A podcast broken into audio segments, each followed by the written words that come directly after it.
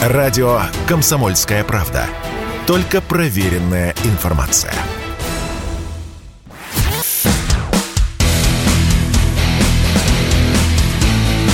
Программа с непримиримой позицией.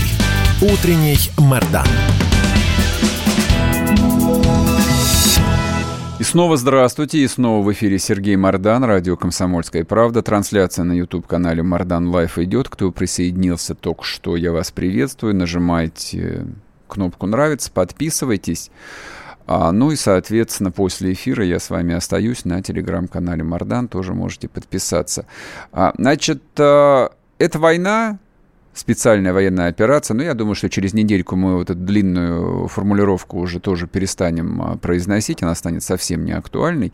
Вот. А я начну прямо сейчас. Так вот, эта война, а, она уже, в общем, для всех очевидно ведется не только на полях сражений, не только вот а, в украинских степях или в предместьях украинских городов, она ведется в том числе и в информационном пространстве, причем там она ведется не менее беспощадно. Да, не, естественно, конечно, чуть чуть не забыл. Главные фронты а, проходят вообще невидимо. Это война экономическая. Вот там война тотальная, вот там война на уничтожение, там пленных вообще не берут. Вот. А в информационном пространстве, вот не знаю, там есть ли какие-то правила, а там а, уже можно говорить о каких-то сложившихся стратегиях, и кто там побеждает? Я первый был бы э, рад сказать, да нет, все нормально, вот э, первая растерянность первых дней прошла, и мы сейчас, в общем, делаем все четко. Вот, у нас там есть единый гениальный центр, э, вот, который вырабатывает эти спецоперации, и мы побеждаем украинцев в том числе и там.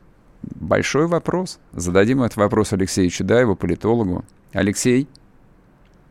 Да, доброе утро. Здрасте. А вот про гибридную информационную войну давайте с вами поговорим, хотя ваши формулировки, они более сложные и, с моей точки зрения, более глубокие.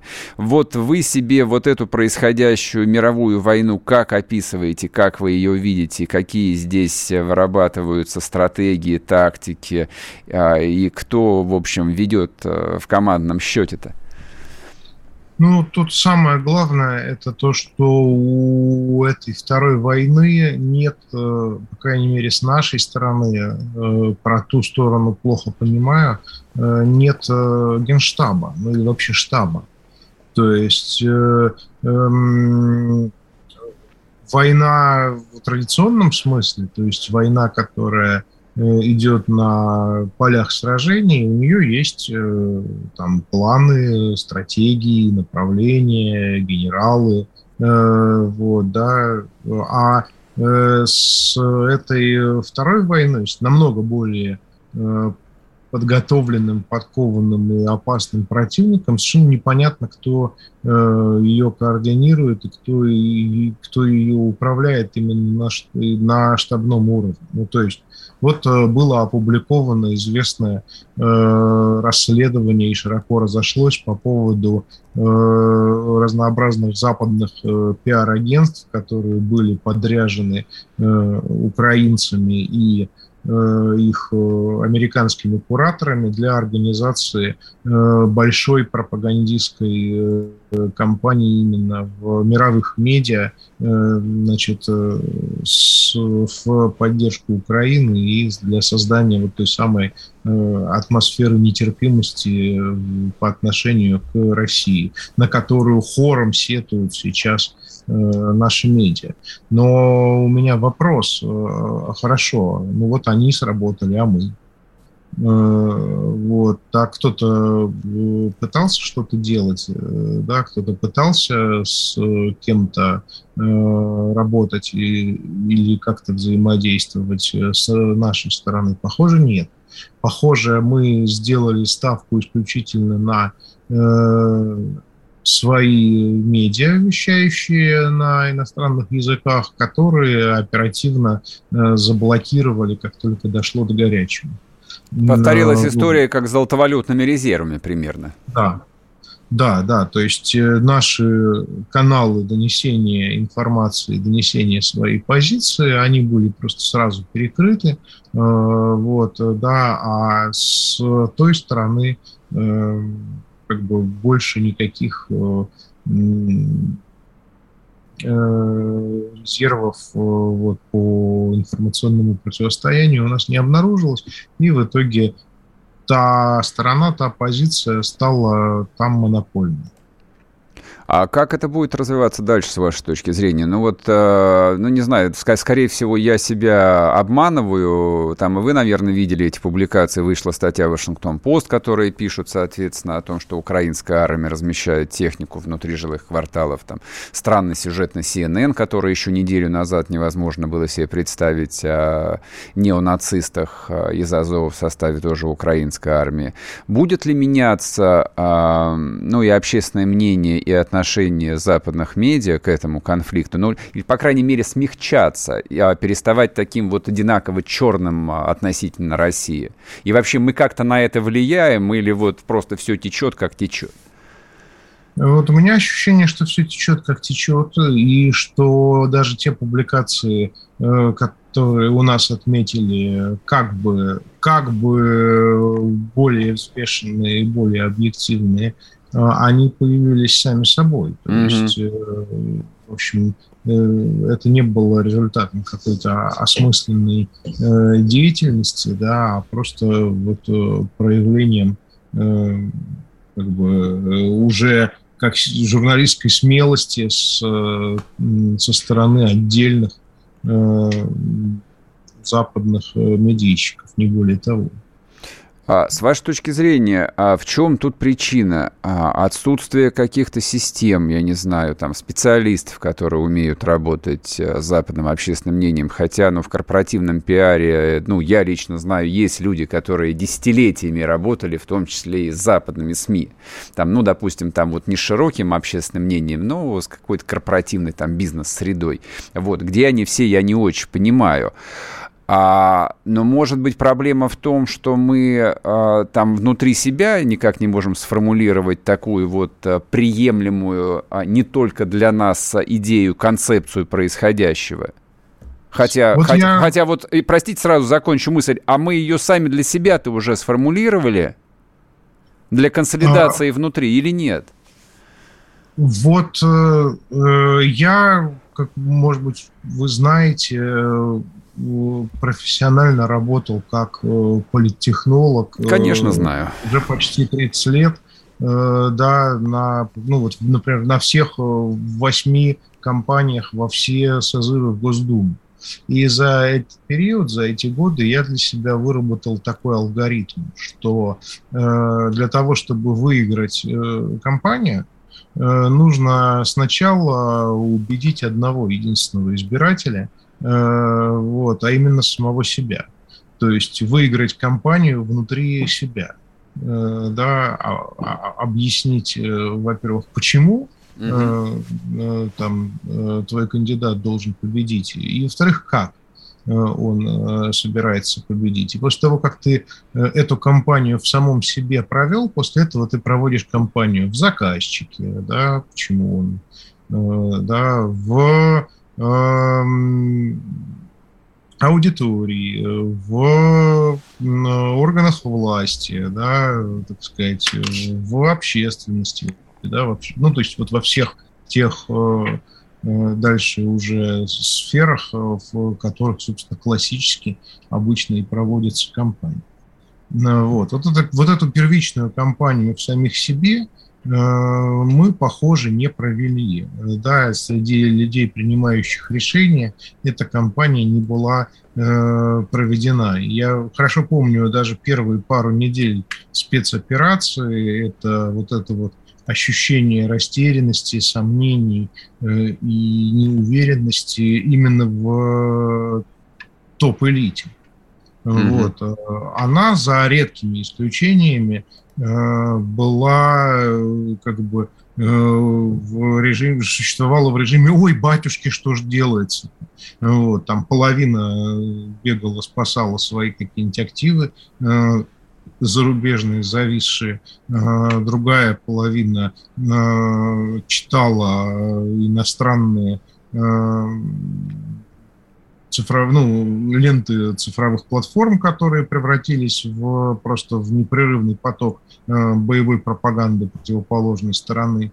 Э, вот. И э, как бы условно э, своего Кадырова, э, так сказать, э, э, в этой плоскости как-то не нашлось. Причем удивительным образом Кадыров, да, раз уж я его упомянул, он оказался не только инструментом жесткой, но и чуть ли не единственным инструментом мягкой силы. Единственным, да, кстати, компетентным человеком, который почувствовал нерв вот этой вот информационной войны. Да, и э, занял этот и этот фронт тоже, и не, неожиданно для многих э, и здесь показал мастер-класс. Ну, вот, ну то есть э, вот э, э, он безусловно молодец, но вообще-то стыдно должно быть. Всем остальным. Да. Я согласен. Спасибо большое. Алексей, а, Алексей Чедаев был с нами, политолог. Мы говорим об информационной войне, которая, в общем, идет своим чередом. И на этой войне, ну вот, э, собственно, да, могу только согласиться с тем, что кроме генерал-лейтенанта Кадырова, Рамзана Ахмадовича, никто, в общем, должным образом не проявил себя. После перерыва продолжим, не уходите, поговорим. Есть еще о чем поговорить. Радио «Комсомольская правда». Мы быстрее телеграм-каналов.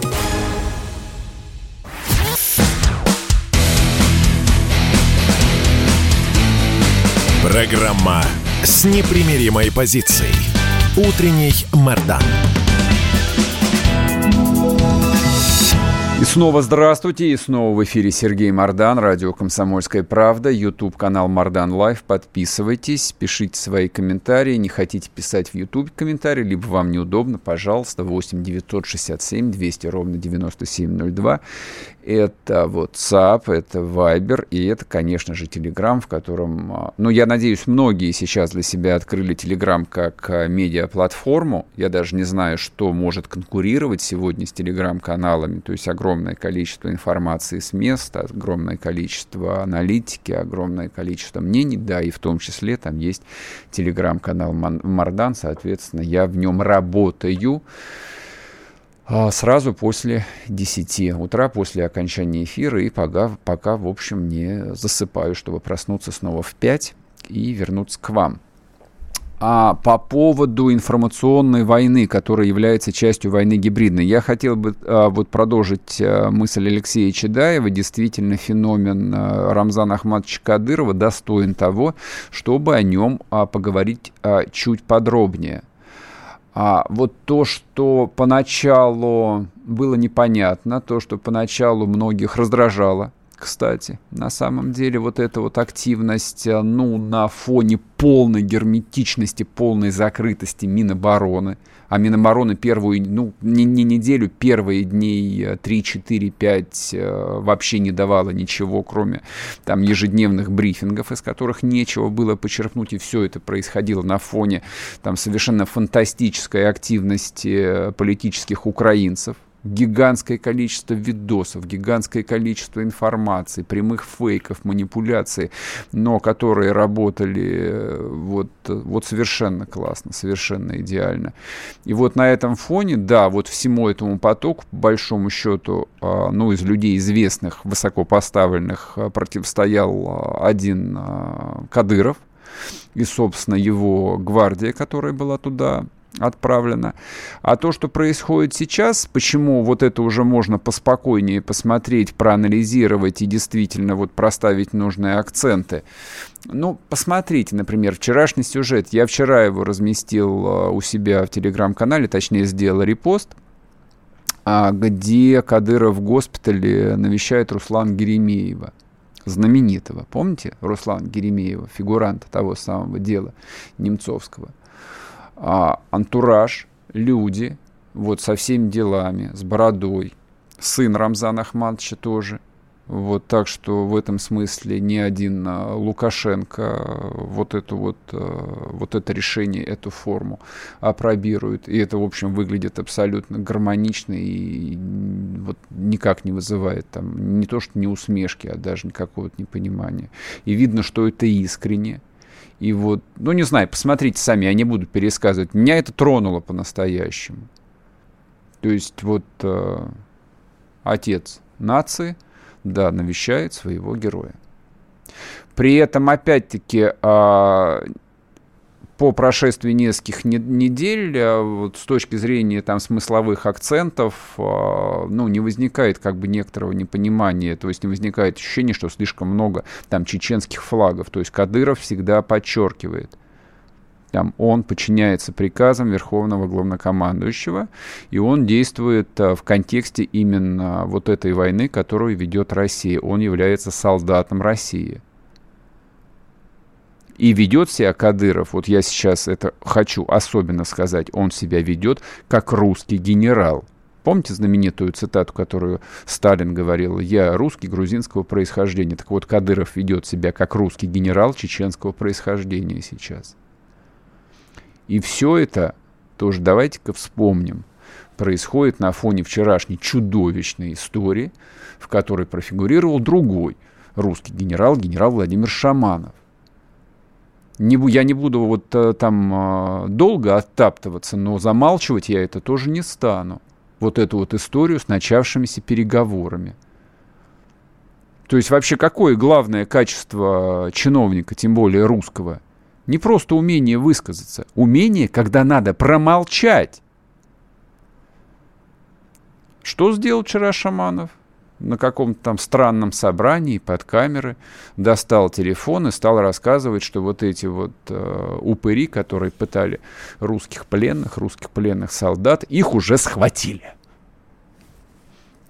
Оправдания этому никакого нет – то есть, если бы это сказал бы там водитель такси или охранник, который где-то прочитал ВКонтакте или в Телеграм-канале и рассказал своему там товарищу или в семье, ну, нормально. Мы все такие, можем пересказывать какие-то глупости, которые нам присылают в WhatsApp. Но простите меня, это бывший командующий ВДВ, это русский генерал, это один из героев Чеченской войны. И вот он оказался в этой истории, просто вот стерев свою репутацию. Ну и Валентин Иван Матвиенко, конечно, единственная из высших сановников империи, а вчера поторопилась заявить о том, что, ну, теперь-то мы начнем вот всенепременно строить новые отношения с Украиной.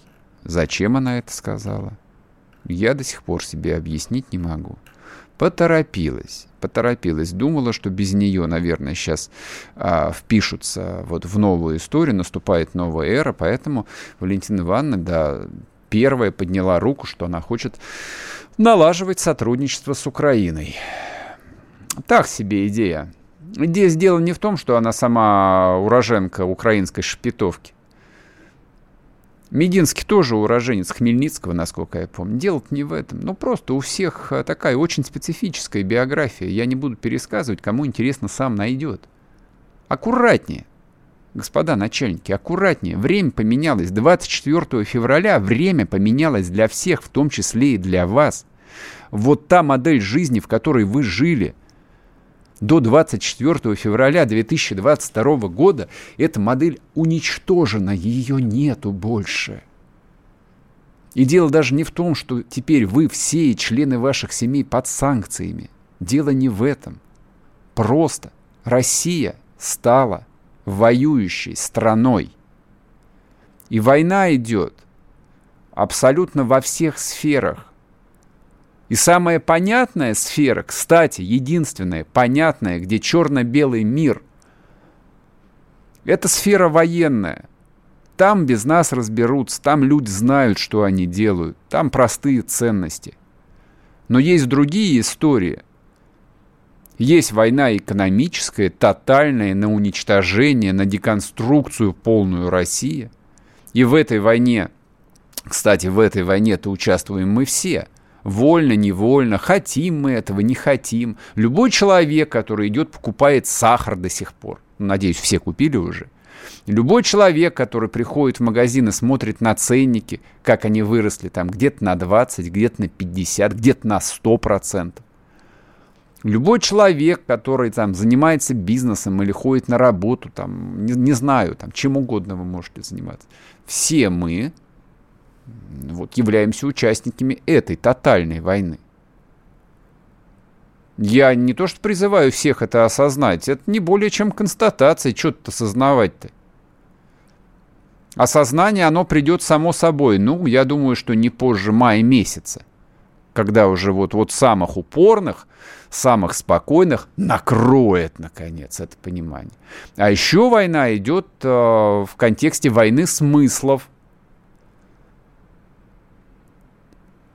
и смыслы, которые, допустим, не произносятся или которые не сформулированы, они зреют внутри людей, люди сами для себя. Но это, это такая незаметная работа, которая происходит в голове, в сердце, вот то, что называется в русском языке «внутри». Она не мгновенная. То есть она действительно потребует времени, и там все, в общем, как-то эта мозаика сложится в конце концов на нее повлияет э, масса заметных и незаметных сюжетов, фактов, э, слов, картинок, э, видосиков, видеосюжеты с ракетами бьющими, я не знаю, там по какой-нибудь вчерашней Николаевской обладминистрации, сюжеты, где пытают солдат, сюжеты, где выходят несчастные люди из мариупольских подвалов над которыми украинские военные ставили свои птуры и гранатометы и стреляли по русским для того, чтобы получить в ответ. Здесь картина сложится много из чего. Эта картина сложится там из э, сюжетов, не знаю, какого-нибудь коллективного Невзорова, по поводу истеричных комментариев Собчак, которые вчера она тоже делала, с надеждой о том, что мы скоро вернемся. Не вернетесь вы сюда. Лет через 40, может быть, в лучшем случае вы вернетесь. Я не буду повторяться, я про предателей вчера, в общем, более чем подробно поговорил. Но это все а, сюжеты из, из войны смыслов, которые тоже происходят внутри каждого из нас и вот на гигантском пространстве. Прежде всего, то, что нас с вами интересует на пространстве исторической России, которая сильно шире, чем наши государственные границы. Эта работа тоже происходит. Эта работа происходит и внутри а, голов а, и жителей Украины в том числе я раз за разом буду повторять, что это освобождение, освобождение Украины, освобождение людей. Освобождение будет сопровождаться в том числе и судами, и осуждением-то тех преступников, которые, в общем, все это построили, все это бесчеловечную, всю эту бесчеловечную систему. Вот, вот, собственно, про что и речь. Так, сейчас будет коротенький перерывчик. Остаемся на Ютубе с теми, кто Ютуб смотрит. А радиослушатели, послушайте новости. Продолжим. Чтобы получать еще больше информации и эксклюзивных материалов, присоединяйтесь к радио «Комсомольская правда» в соцсетях в отечественных социальных сетях. Смотрите новые выпуски на Рутьюбе, читайте телеграм-канал, добавляйтесь в друзья ВКонтакте, подписывайтесь, смотрите и слушайте. Радио «Комсомольская правда». Самая оперативная и проверенная информация в эфире и соцсетях.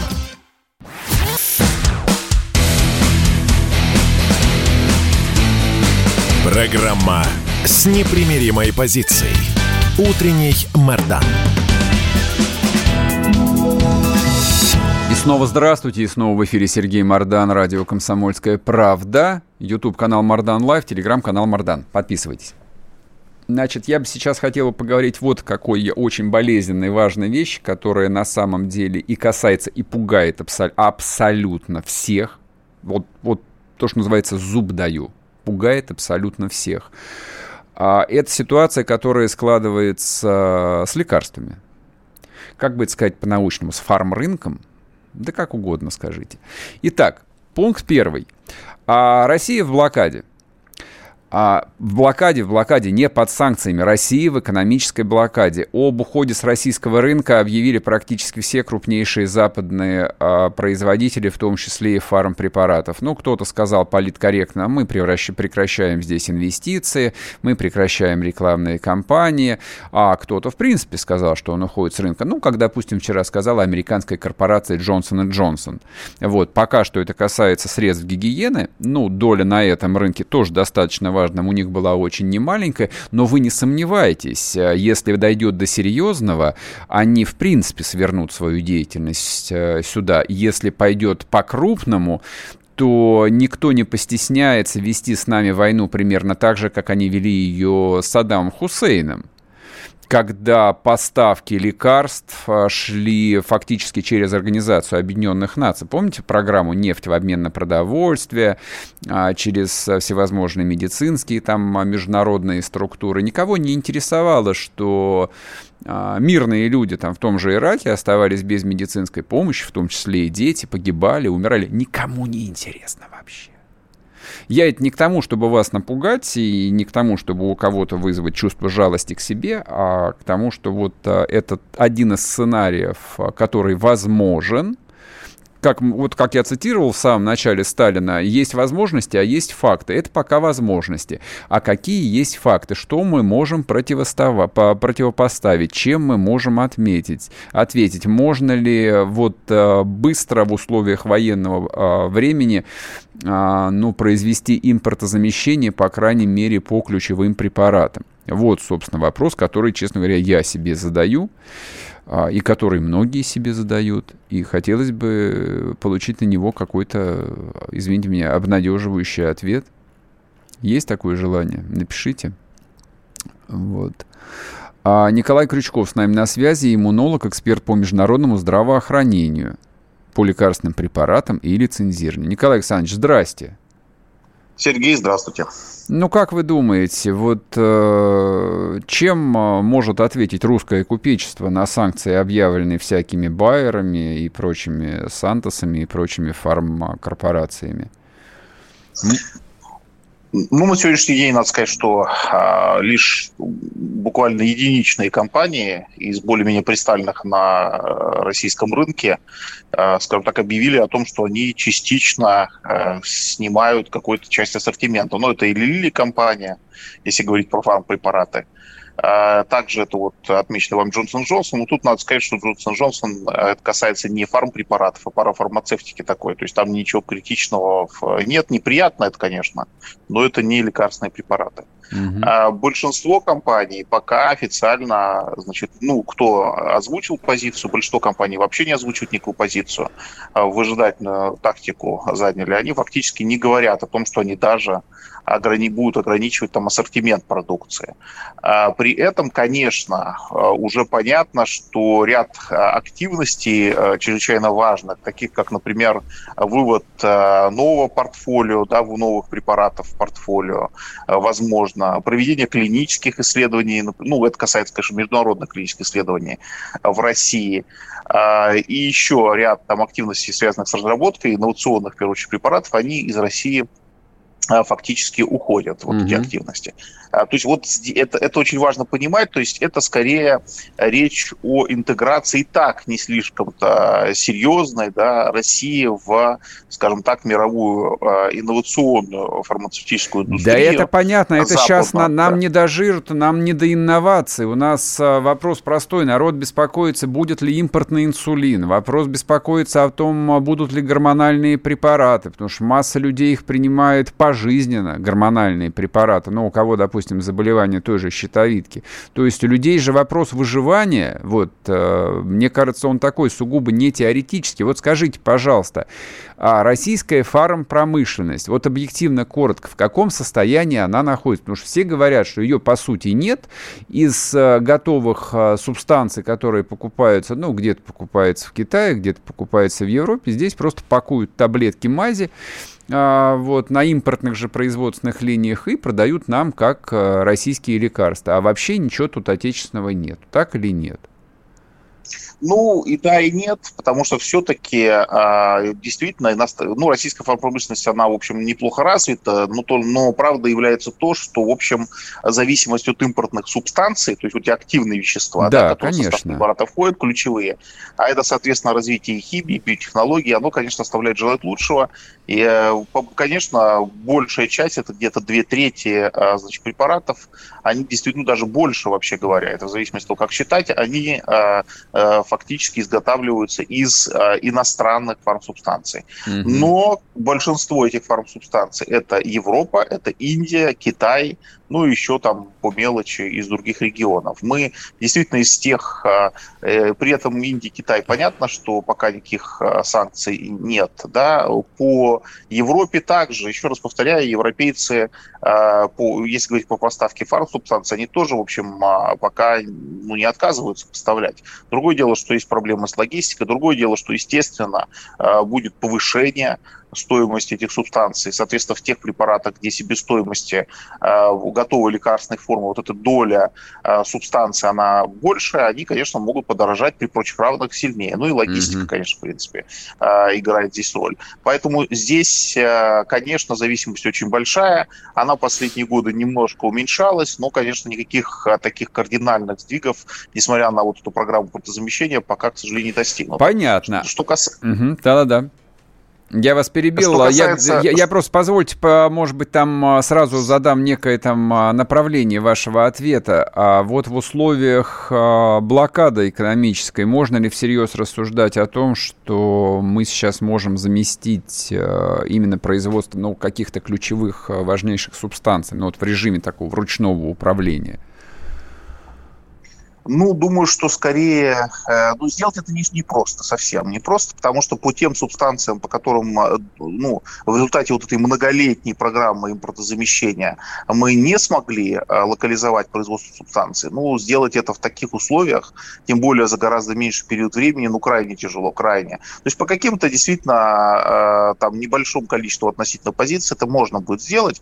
Другое дело, что еще раз повторяю, у нас есть, если говорить про дженериковые препараты, то у нас нас есть Индия и Китай, которые в значительной степени могут а, вот этот дефицит восполнить. Другое дело, что это будет далеко не бесплатно, и, конечно, дешево это не получится с точки mm-hmm. зрения там а, денег, да, просто придется оплачивать, поскольку ну, они будут видеть, что конкуренции особой нет, и, естественно, цены на субстанции будут высокие. Кроме того, есть такой риск, что, конечно, ну, скажем, более дешевые субстанции, они будут находить все больше и больше применения на территории России, да, но mm-hmm. есть же разные субстанции, разные по своему качеству. Это ну, не значит, понятно, дешевые субстанции понятно. Всегда не соответствуют да, по требованиям а, фармакопеи и прочее, а, значит, российским. Но это значит, что все-таки они будут в меньшей степени очистки, может быть, да, то есть там по другим свойствам будут отличаться, в общем, не в лучшую сторону. И я боюсь, что часть продукции может сместиться вот на использование более дешевого сырья. А так, чтобы сказать, что мы, например, за год или за там, тем более за полгода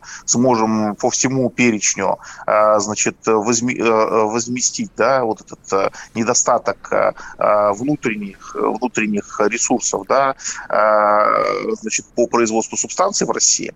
Но я думаю, что нет, поскольку ну, фактически 10 лет, если так грубо говорить, вот эта программа идет импортозамещение, конечно, это не сделано. И mm-hmm. сделать это сейчас за полгода, за 8 месяцев, за 12 месяцев, ну, практически это маловероятно. Это Другое понятно. Дело, Нет, это, да, ни, никто на это, собственно, и... Ну, я, я-то точно не, не думаю, что можно за полгода или за год построить фармпромышленность, которую, в общем, методично сначала там первые 10-15 лет сводили на ноль, а потом имитировали импортозамещение.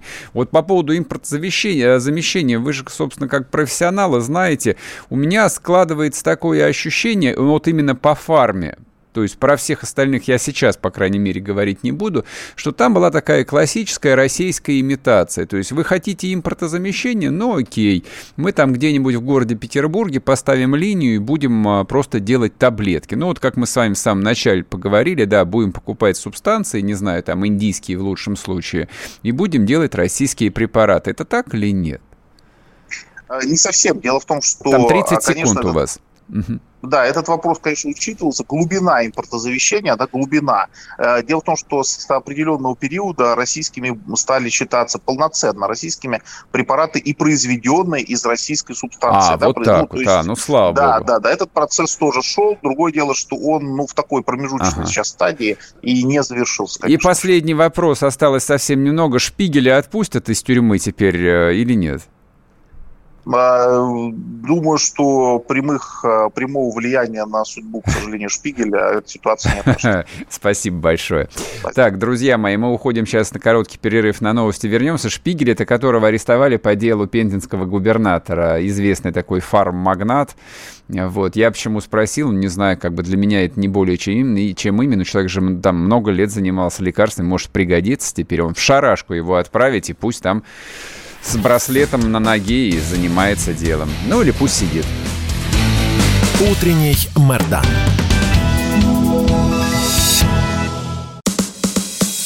Радио «Комсомольская правда». Срочно о важном.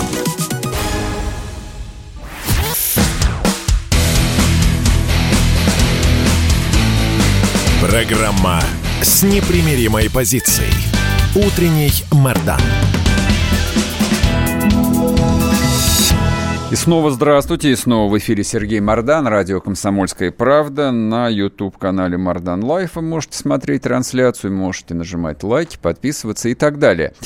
Так, и, соответственно, оставайтесь в телеграм-канале Мардан после эфира. А вот о чем бы я хотел поговорить в заключительной части. У меня был немножечко другой план, но вот я успел посмотреть ленту. Давайте оттолкнемся от нее. Возвращаемся к самому началу переговоры, которые так э, возбудили наших украинских небратьев. Они, в общем, тут стали сучить ногами и э, даже говорить э, чуть ли не то, что Россия вот-вот и подпишет акт о капитуляции и начнет платить каяться, выплачивать репарации. Кстати, знаете, что вот на что еще, еще обратил внимание? Смотрю на президента воюющей страны, Зеленского, что-то как-то он прибавил так, э, килограмма 3-4. Как не похож он на стрессующего. Не видно, что он прям не досыпает, не доедает. Нет, кушает неплохо. Таки кушает котлетки с пюрешечкой. Не знаю, может, что-то еще кушает. Но, в общем, щеки, по-моему, свисают уже на плечи. Ну да ладно. И вот, собственно, в этом контексте этих э, переговоров... А, впис, в них вписываются так называемые страны-гаранты. Но вот эта история со странами-гарантами, с этой альтернативой НАТО, а, там же мы, в общем, с самого начала говорили о Великобритании. Вообще, мне кажется, что в этой, в этой войне, в этом конфликте ну да, конечно, вот эта вот гигантская всеобъемлющая, всеобъемлющая, всеобъемлющая тень Соединенных Штатов, она стоит, закрывая весь горизонт. Но, так сказать, на линии огня непосредственно за спинами ВСУшников находится именно Великобритания. Вот. И у ней своя игра, они видят э, свою историческую роль ну, довольно четко. Они хотели бы стать таким э, региональным мини-гегемоном на этой территории. Ну, в общем, они и были целые столетия таким ключевым игроком э, на территории Восточной Европы. А очередное заявление сделал товарищ Джонсон – достойное того, чтобы его обсудить. Значит, Великобритания готова стать гарантом безопасности для Украины, вот в рамках тех переговоров, в рамках тех хотелок, которые хохлы в Турцию привезли, а также Джонсон заявил своему кабинету министру, что хотел бы поставить Украине, дальше цитирую, более смертоносное оружие. А вопрос у меня – о каком более смертоносном оружии товарищ Джонсон говорит. Ну, то есть гранатометы НЛО а, в огромном количестве, а также переносные противовоздушные системы они поставили. О чем идет речь? Противокорабельные ракеты, системы ПВО сложные, стационарные, танки. Возникает много вопросов, как они их собираются доставлять, раз – а, вопрос, как они собираются обучать э, украинских военных этой техникой управлять. Такое заявление, с одной стороны, его можно воспринимать как чисто пропагандистское в контексте э, там внутренней британской политики, но я бы не стал бы. Вот, я бы скорее тут предложил бы драматизировать любое заявление и думать над тем, а, чем Россия на него ответит. Как я думаю, чем Россия может ответить на такую проактивную а, политику Великобритании, учитывая, что экономически мы совершенно не связаны, но мы были связаны через а, наших олигархов, которые держали там бабки, имели вид на жительство и являлись налоговыми резидентами Соединенного Королевства. Да-да, я имею в виду тех самых а, прекрасных господ из Буадоре, типа Фридмана, Авена, Усманова и много кого еще. Но там, в общем, все обнулилось. То есть их э, раздели практически до трусов. И да и, в общем, как бы нам и не больно. Хоть э, в Тауэр их бросьте, там, в подземную тюрьму, тут никто даже не всхлипнет, не жалко. Вообще не жалко. Газ мы им не поставляем, нефть мы не, не поставляем. Ну, а, в общем, э, в Британию нечего поставлять. Они не промышленная держава, в отличие от Германии. Они держава, прежде всего, финансово-политическая или финансово-военная, такая а, империя нового типа. Но мне кажется, есть определенные методы против а, вот этого самого англосаксонского Кости Сапрыкина. Я думаю, что начиная от прямых атак э, против британских граждан по, по всему миру, против британских военных по всему миру, а у Британии есть, какие, ко, есть кое-какие военные базы. Я, например, видел одну из них а, в африканском государстве Кения. Почему бы, собственно, и не снабдить э, каких-нибудь местных а, повстанцев, а, ну, довольно сложными военными системами, какими-нибудь точками У, которыми они по расположению британских войск начнут наносить удары. Почему, собственно, нет? Почему бы не поставить много всякого интересного современного оружия и взрывчатых веществ, тоже подготовленных, и инструкторов а, радикальному крылу Ирландской республиканской армии? Почему бы не начать снова а, работать а, с инсургентами Ольстера? Чтобы они начали атаковать британскую армию везде, где только могут. Ну, то есть, если ведь э, начнется разговор по-крупному, тут же знаете как, глобальная политика м- выявляет уязвимости много кого. То есть, это всегда игра не в одну калитку. Мне кажется, Джонсон забывает об этом. Мне кажется, забывает об этом. Ну, а для начала можно, например, потопить какой-нибудь британский корабль где-нибудь в Черном море или в Балтийском море. Помните, как потопили э, южнокорейский фрегат? Неизвестно, кто его потопил. Разговоры были, что какая-то северокорейская подводная лодка, но доказательств не было. Ну, я надеюсь, что это будет чуть попозже, не сейчас. А Сейчас мне хотелось бы еще немного поговорить вот именно о той войне, которая идет а, на территории Украины, и как, по идее, мы ее а, должны были бы осмысливать. Ну, собственно, там ее примерно так осмысливают множество людей, в том числе находящихся, ну, не внутри русской культуры. Об этом иностранцы даже говорят. Вот люди, которые хорошо знают а, русскую историю, особенно там 20-19 века, они, они уже сейчас говорят о том, что то по большому счету Россия столкнулась а, со Второй Отечественной войной. Как это не, конч... не кощунственно может звучать для некоторых, но масштаб а, боевых действий и те цели, которые ставит перед собой противник, для нас означают только одно. Это война на выживание нашей страны, нашего государства – нашей независимости, а соответственно эта война на глазах превращается в войну отечественную. Что это означает?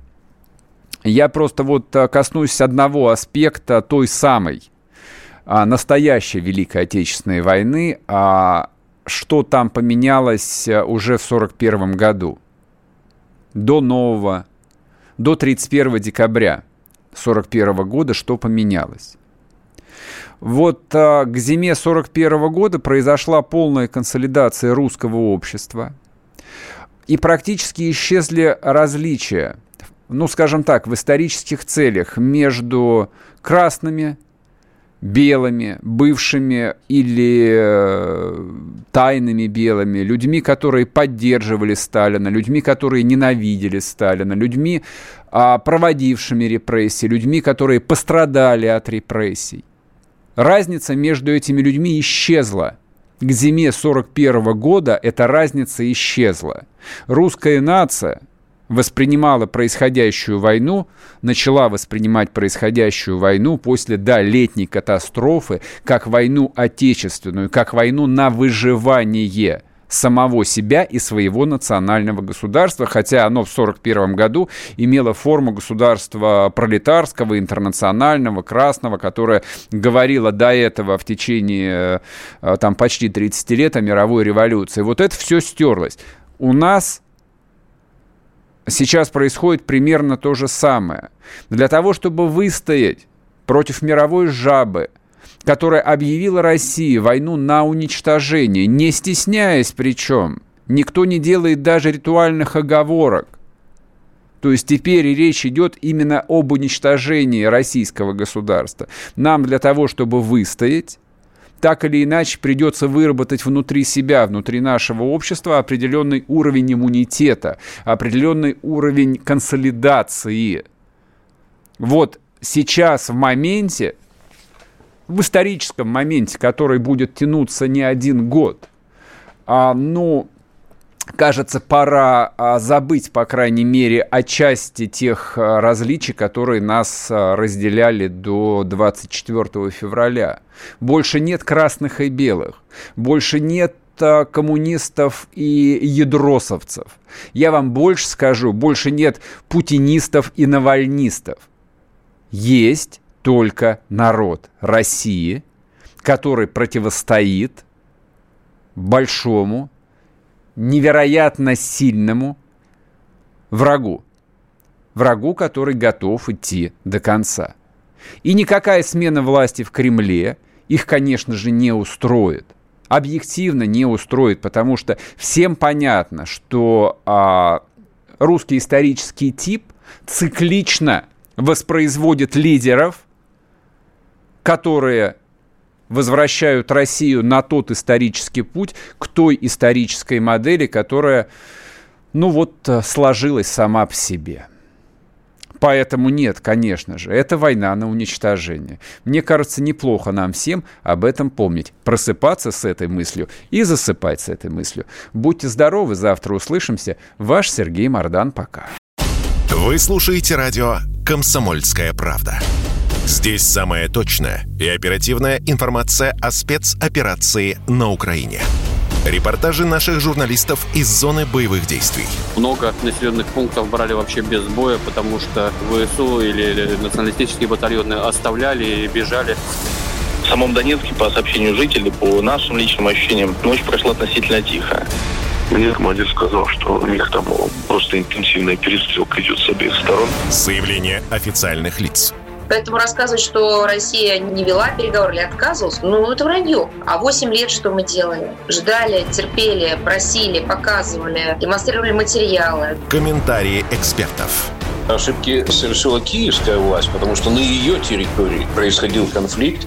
Срочные новости о ситуации вокруг Украины слушайте 24 часа в сутки на радио «Комсомольская правда». Никаких фейков, только проверенная информация.